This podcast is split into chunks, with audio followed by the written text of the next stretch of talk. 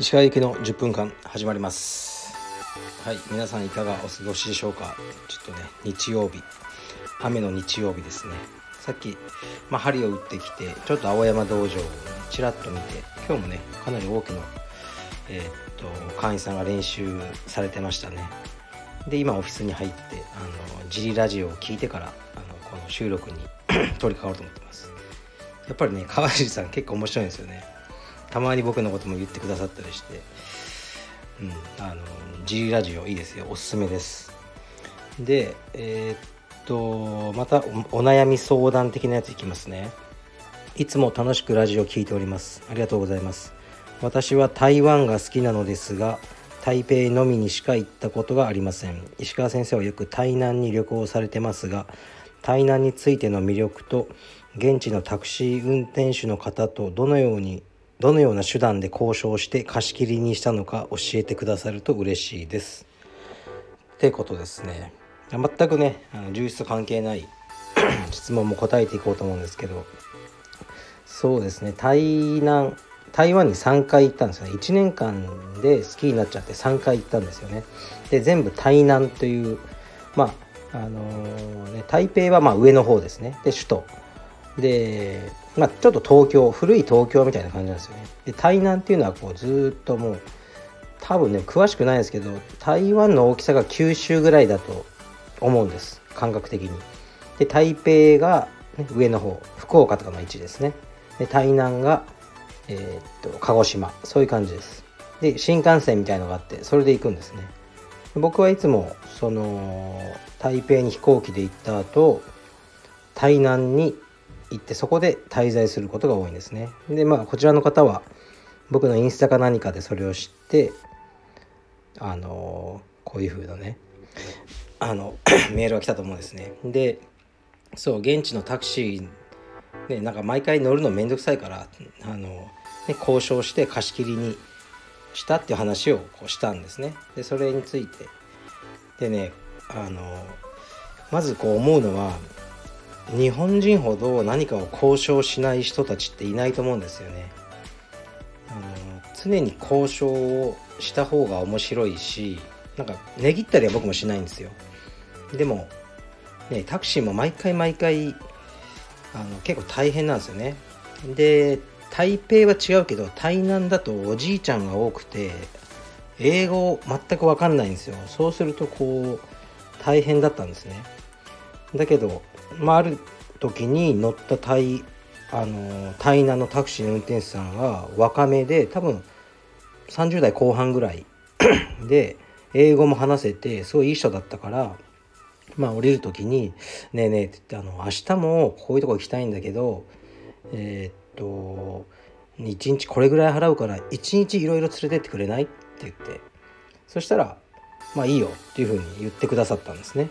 でニックさんって言うんですけどでニックさんとの写真とかもね後であのインスタのストーリーに載っけときます。ですごいいい人で仲良くなって2回目に行った時に仲良くなって載せてもらって何回か。で3回目の時もまたニックさんにあの事前に LINE あの LINE でつながってるんであの連絡してやってもらったんですね。だからこのね質問者の方もとにかくね何でも交渉すればいいんですよ。うん。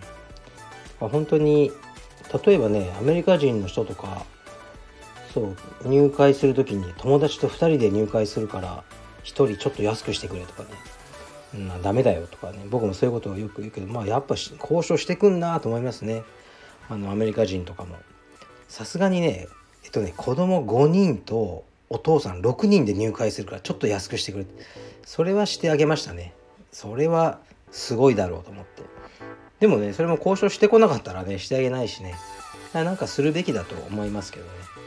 レストランとか行ってもちょっとこれ食べれないからこの部分だけ これに変えてくれないとか僕はダメ元で結構行ってそれでコミュニケーションがね生まれたりしてあの楽しいのであのそういう感じにしてますね。だからうちは子供とかもねレストランとかも自分で、うん、海外でも注文してこいって言ってあのもちろん英語も話せないからね指さしてこれこれとかそういうのに慣れさせてますね。そうでニックさんそう時間があるんでニックさんの話するとすごいう印象に残っててあのー、なんかね いろいろそのもう現地の人しかわからないとこに連れてってくれよって言ったんですね。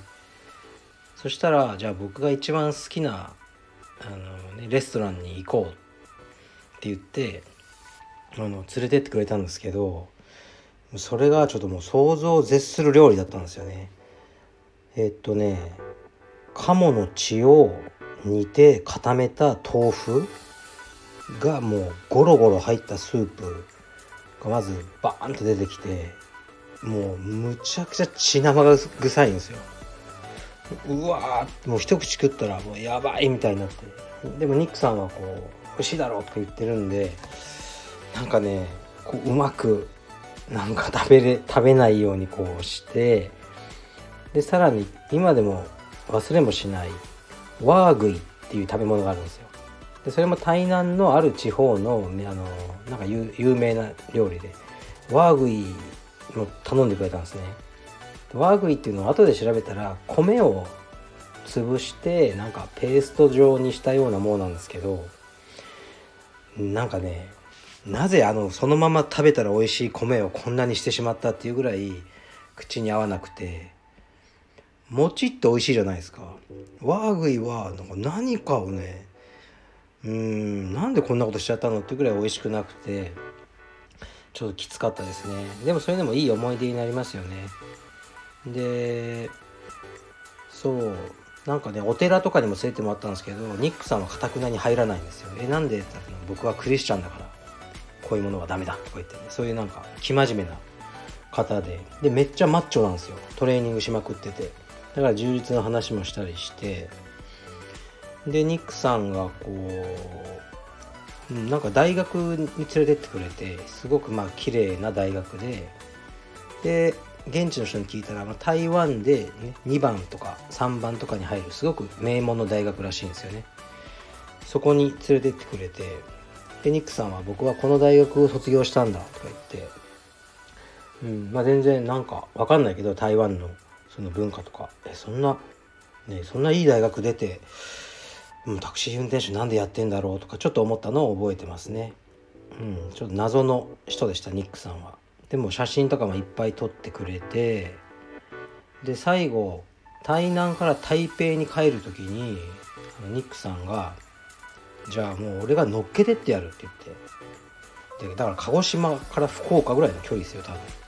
それを本当は新幹線で行く予定だったんですけど僕もそのね家族4人分新幹線に払うお金ねをニックさんに払ってニックさんのためになるんだったらそっちの方がいいし。多分それもうメーターとかあのつけずにの話だから。ニックさんのねあのお小遣いになればいいなと思ってじゃあそうしてって言ってなんか56時間かなもううんで走って連れてってくれましたね。すごいあのいい思い出になってます。はい、まあさっきも言いましたけどやっぱ旅はねいろいろ交渉してダメ元であの行くのが面白いと思うんですよね。うん、だからあの現地の、ね、タクシーとか、まあ、危なくないレベルでいろんなとこに行ってみるのがいいんじゃないでしょうかね。台南って本当に素敵な街でもう大好きなんですね。だからまあこのコロナで今旅行に行けないっていうのがすごく残念なんですけど特に台南に行けないのが僕の中では非常に悲しいあと何年か行けないのかなとか思ってますね。すごくノスタルジックな街で人がめちゃくちゃ優しいんですよね。うん。そうそうそう優しさのそう。なんかねあの旅館みたいに泊まったんですよね一軒家で。であの毎朝ねおばあちゃんがなんかパンとか買ってきてくれるんですよ。いろいろ。で言葉あんま通じないけど、まあ、片言で。でそうトウモロコシをあの買って茹でてきたり、ね、くれたり。なんか本当に美味しい。肉まんと思って食べたらあの中身がないんですよ。全部その何まん。白いとこ状態のものがあって。えなんだと思ったんですけどそれ結構美味しくて。